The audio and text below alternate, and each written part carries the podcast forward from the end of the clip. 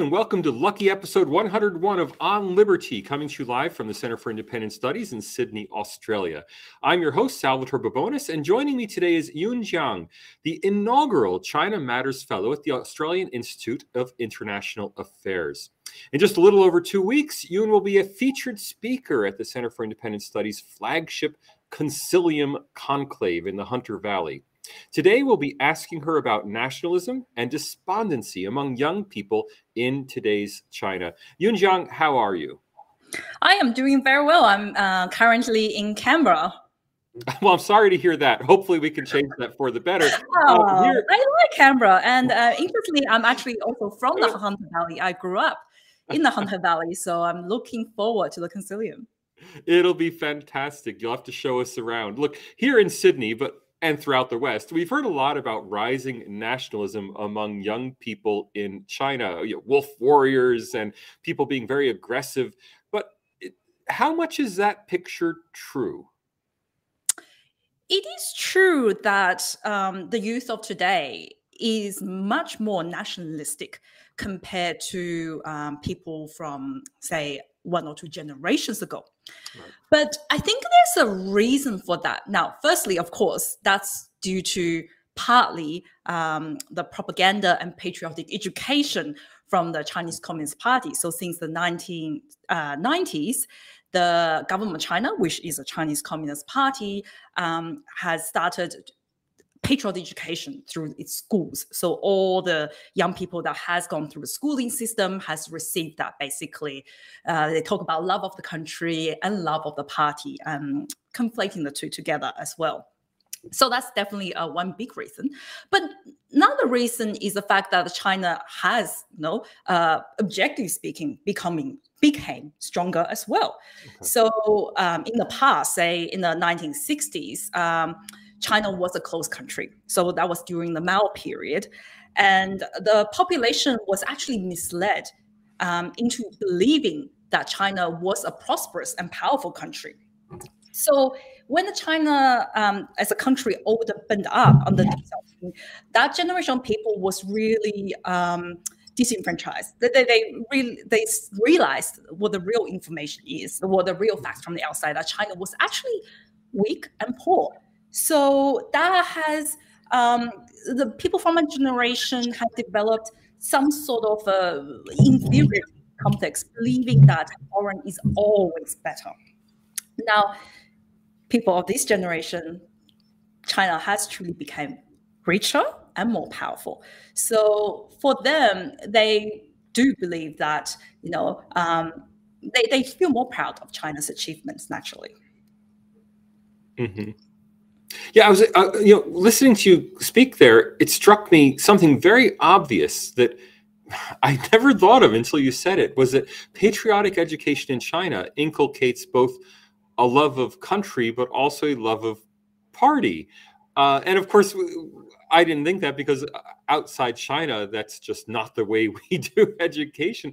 I mean, we've heard a lot about nationalism in China have they has has there been as much success of uh, the Chinese government in inculcating a love of party in China? I think the it is quite successful for people to link the country with a party. Um, if uh, but that does not necessarily mean that uh, youth of today or people in China in general are always supportive of government policies or, or what the party is doing. Um, so, especially when there's a critique from the outside of, of China's government policies, uh, the party often says, well, you know, they're criticizing the, the country, the people. So, there is this conflation um, there. But we think domestic, domestically, the Chinese people are still often criti- criticizing uh, government policies, uh, especially on the implementation side as well. Right. Now, we are a live show. We do take comments and questions from the audience. So if, if you're in the audience, you'd like to get your question into Yun Jiang, please send it through. Uh, Anthony Carr has mentioned on YouTube, a regular viewer, uh, people are always attracted by and want to be associated with success. And Anthony, that's why we're attracted by and want to be associated with you and with all of our other viewers. Um, but let me turn that into a question, Yun. Uh, to what extent is rising Chinese nationalism really not due to school education and party programs and propaganda?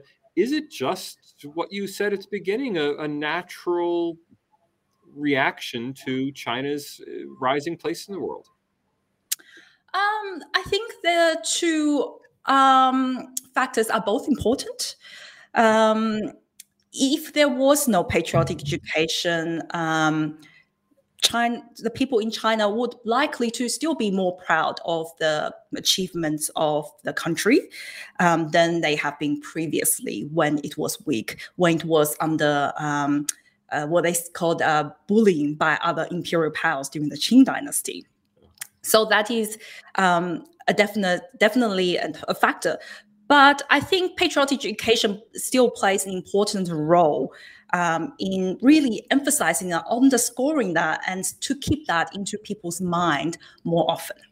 Right. Now, there are endless debates about, you know, nationalism versus patriotism. Is nationalism bad? Is patriotism good? I don't want to mm-hmm. try to pin you down on these definitions because these this goes on forever. But is it possible that some form of national pride, whatever you want to call it, can actually be a positive force for reform? And and can that be can in China could that potentially be reflected in people holding their government accountable to fulfilling the aspirations that they've raised? I think nationalism can be a force for good. Um, in the past, uh, in Chinese history, there has been periods of different political movements that's based on nationalism. So right. we have the May 4th movement and self-strengthening movement. They're basically about people wanting the country to be stronger. And as part of that, what they did was learning from the West. So especially in science and technology, um, that has um, had an effect of making the country, you know, making some reforms in the country.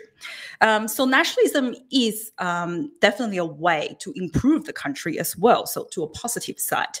Um, on the other hand, um, one thing that the current government is also concerned about is that the nationalist sentiment may push the government towards more of a hawkish stance. So especially on thing on issues uh, such as um, the mainland's relationship with Taiwan. Um, there's a lot of talks about ultra hawkish nationalists online, basically saying, well, you know, it's the time to demonstrate uh, that we are actually powerful. Let's retake Taiwan. And that's not something the Chinese government actually want or encourage. Mm-hmm.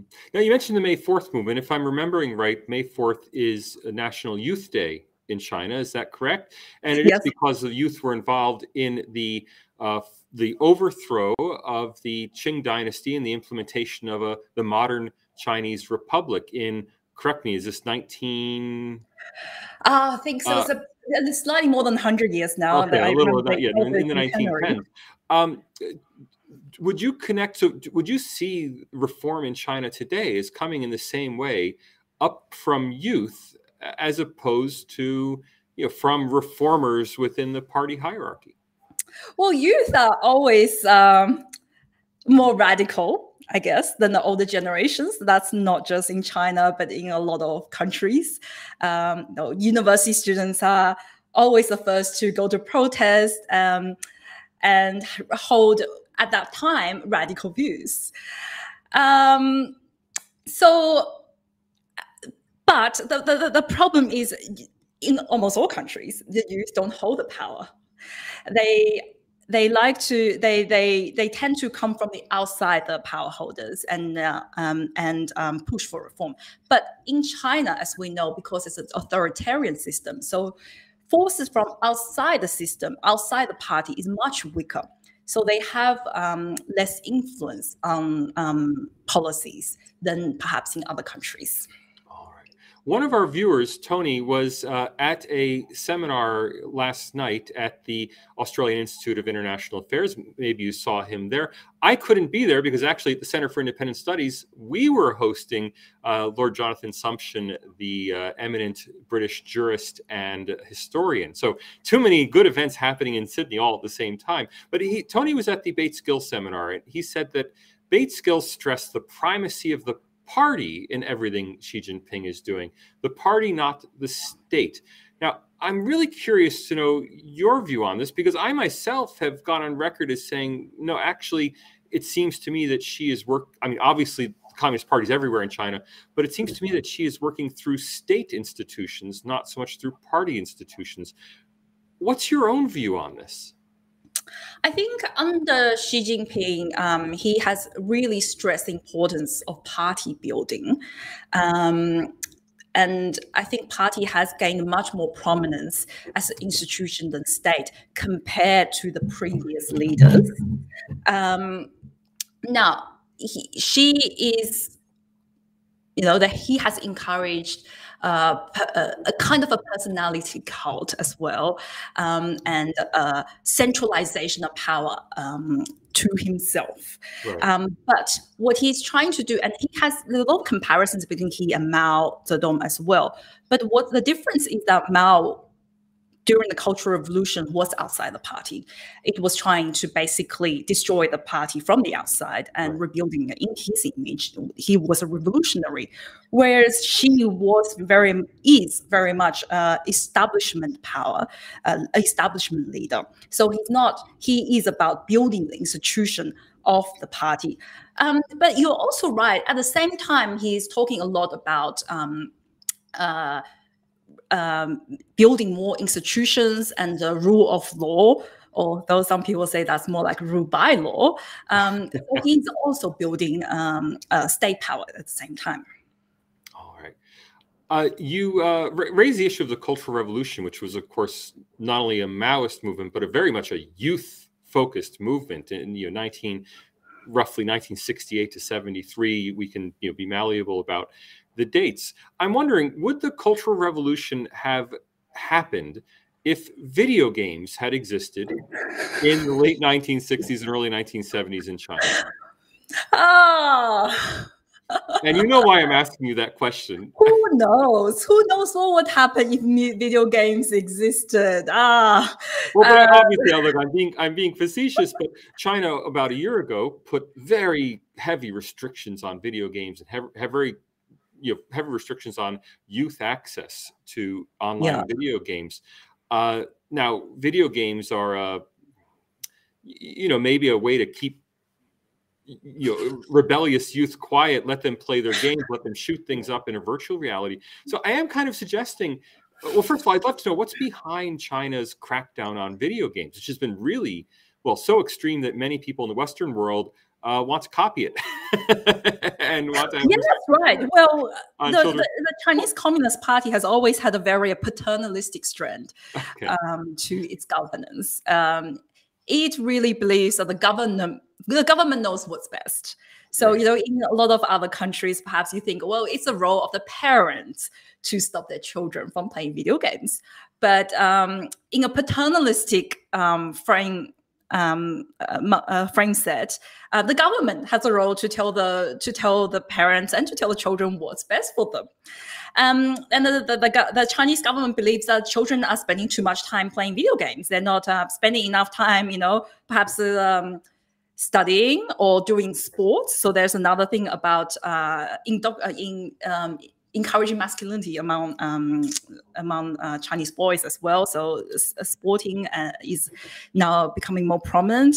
Um, but they think um, they think that video games are a vice. That's almost like you know drugs and alcohol in in some other people's mind that mm. they, they should be uh, restricted.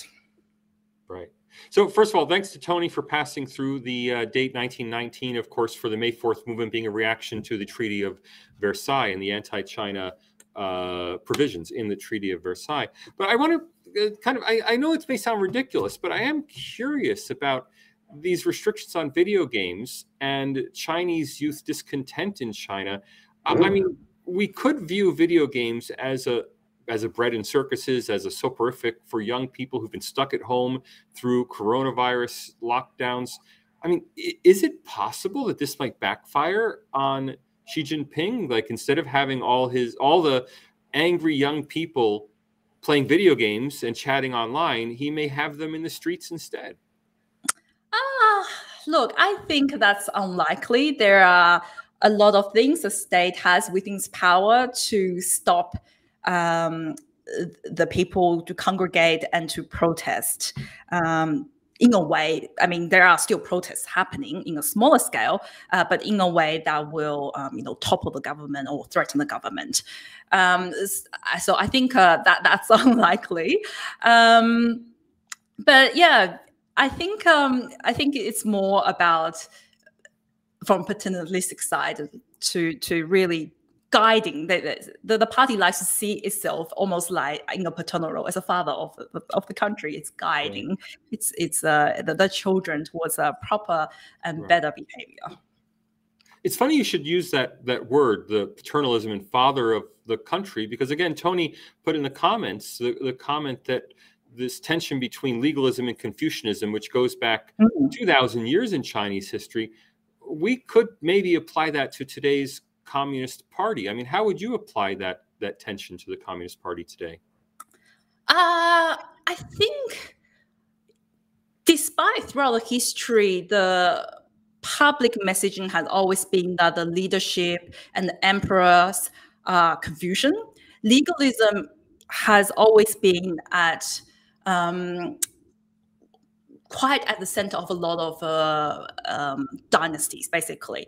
And right. under a current uh, regime, under the current communist government, legalism is again heavily used. You can see how, um, you know, punishment uh, to fit the crime is very much emphasized. It's not, you know, even though the public messaging again is very Confucianism, it's very much about oh morals. We need to guide people through morals, but the way they actually encourage um, proper what they think is a proper and good behavior is still through legalism. Okay. Now, um, in a, under a totalitarian regime like today's China, protest is very difficult, but there is an odd form of protest that's been making the news, at least here in the West. And I'm curious how prominent it is in China. We've heard about the quote unquote lying flat movement. Can you explain to us what the lying flat movement is? Is that an appropriate translation of the Chinese term? And and what how how big is it? Yeah, it's a literal translation of Tangping. Um, it's a lying flat movement. It's quite popular online. It's, I think, in my mind, it's a little bit like the Great Resignation um, in, I think, in Australia and the United States in the West. Uh, basically, it's about people who are who realize that they're always in the right race. Basically, you're always in the right race. No matter what you do, you always need to do more. Um, nothing's ever enough. So then they want to just be more of a Zen Buddhism like, uh, to take a break, to um, to lie down, as I say, to lie flat, right. um, to not strive and to be constantly striving for something. Um, I think it came from a culture that in Australia. in China, there's a hyper competitive competition in China. You know, everything from even when you start at kindergarten, you are being often forced to take a lot of classes, to learn different languages, all the way through to universities. And once you graduate, the competition for jobs is again very intense. Um, so it's constant competition, um, and including looking for spouses as well.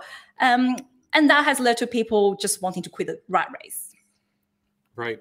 Uh, about this time last year, I remember China essentially abolished its entire after school education uh, industry in one fell swoop. Now, that does illustrate yeah. the challenges of doing business in a country like China, but also was that a response? I mean, uh, was that a response to the the pressures that are being put on China, uh, put on children in China, or was it? I mean, I could see it as a response to um, eliminate any alternate bases of education outside the state. That is, you know, you can only learn what you learn in a in a state school. I mean, how should we understand that that really dramatic move last year? It's definitely the former. It's definitely about they're trying to reduce the pressure on students because even with those after school tutoring, they're still teaching the same curriculum as the ones in school. So they're not teaching them how to think critically or things like that anyway. Well, it wasn't just English language schools or you know things like it, it was all after school schooling. Yep, yep, yep.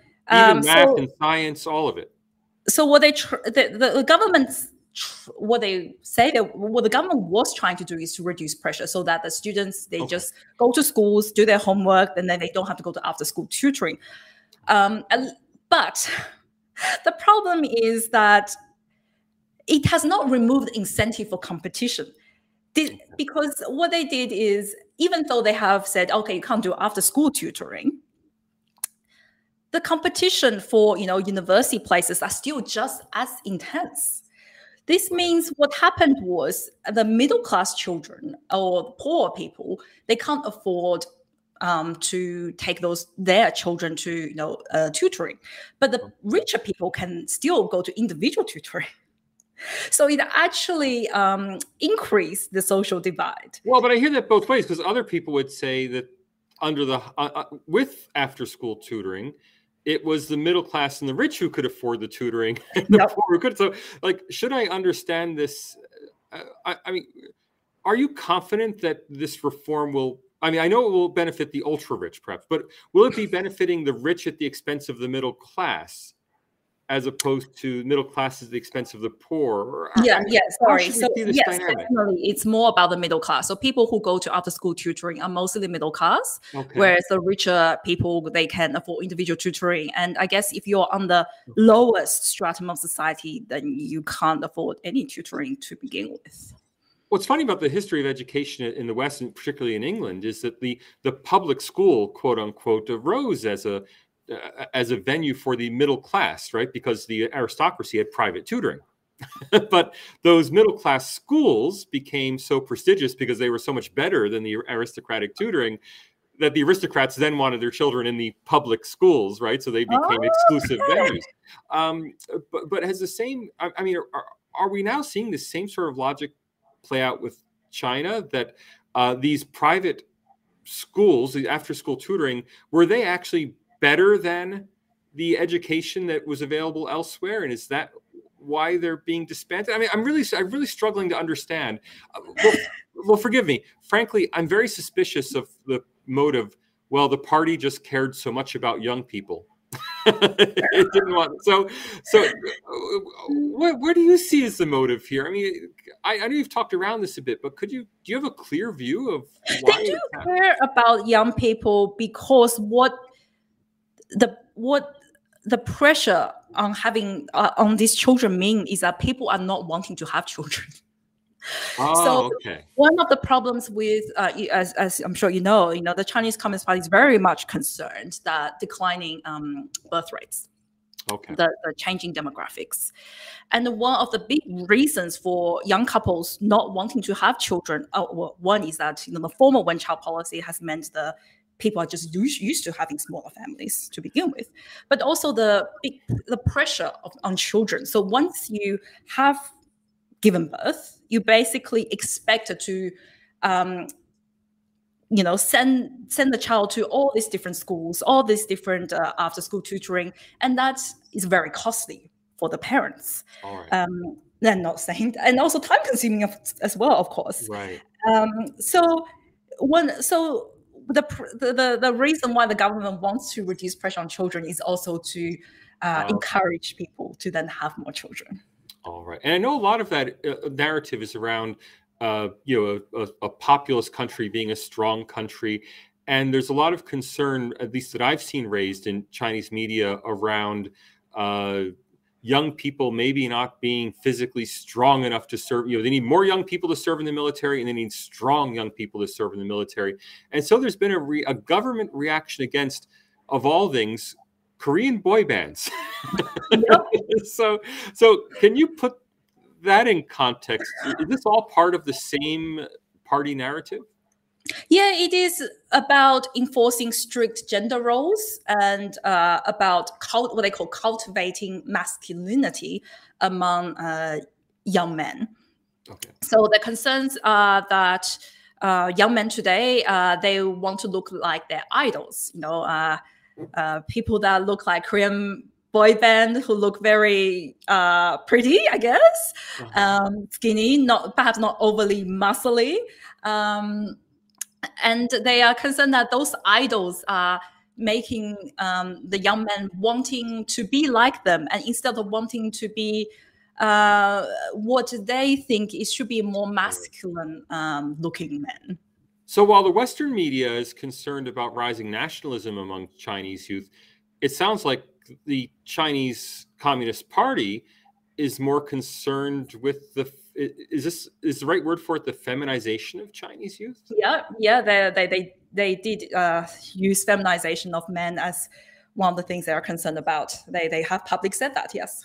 And what about women then? Is, is I mean, if I think back to the Communist Party tropes of you know 30 or, or 50 years ago it, it, was you know women's liberation women should be in uniform in the army alongside men you know working in the work brigades alongside men is is that i mean has the party now flipped that um not quite so I mean, the official line is still that women, you know, holds up half the sky. Right. Um, and that was that Mao who is, is that a Mao quote? Sorry. Is that a Mao quote? Women hold up half yes, the sky. Yes, that's yes. a Mao quote. Yes, and the, they're still pushing officially for equality between men and women. But in real life, women are experiencing um, many barriers uh, to, especially in their career, because a lot of um, companies wouldn't hire uh, women of childbearing age, especially if they haven't had children, because they expect women to then be, get pregnant. Right. So there's a lot of discrimination against women in the workplace still. The irony is that we know like pretty well from a couple decades at least of social science on this that uh, one of the keys to economic development is, of course, women in the workplace, and not just in the workplace, but women having equal access to the workplace so that you make full use of the human resources of society. So that if China wanted to be the most economically powerful country it could be, um, it's not keeping women at home to bear children that should be their goal. It should be women in the workforce who then have proper support to be able to bear children, but able to but continue progressing in the workforce. Uh, do Chinese yeah. leaders not understand that? I mean, we have lots of good social science on this. Is no one telling them? They they do. Um, the women's workforce participation rate in China is still very high compared okay. to other countries. Okay. So they are in the workforce, but the problem is. Um, you know the, the quality of the job they get compared to the men and the fact that um, in china it is still very much expected socially, uh, especially in certain areas, for women to do all the housework as well. All right. Now, Yun Zhang, thanks for joining us today. I want to ask you one final question. I know we have to go, but a final question I can't resist. Um, what is going to happen with the reappointment of Xi Jinping as president of the People's Republic of China? Oh, I think uh, it's quite uh, certain he will get another term. And will there be controversy over that, or will it just sail through with no problem? There was controversies when they removed the term limit, but since then, I think uh, uh, it appears smooth sailing. I'm sure there in the background there has been a lot of resistance, but seems to have all been overcome. And young people will accept that, or young people will have no choice. Well, I, I don't think they have a choice. Uh, and besides, I think you know elite politics is still a bit far removed from most people. All right. Yun Zhang, thank you very much for joining us today. And we look forward to seeing you in a little over two weeks at Consilium. Thank you very much. Take care. Thanks also to our producer, Nico Malian. Thanks to our executive producer, uh, Max Hawk Weaver. The director of the Center for Independent Studies is Tom Switzer. I'm Salvatore Babones. Thank you for watching on Liberty.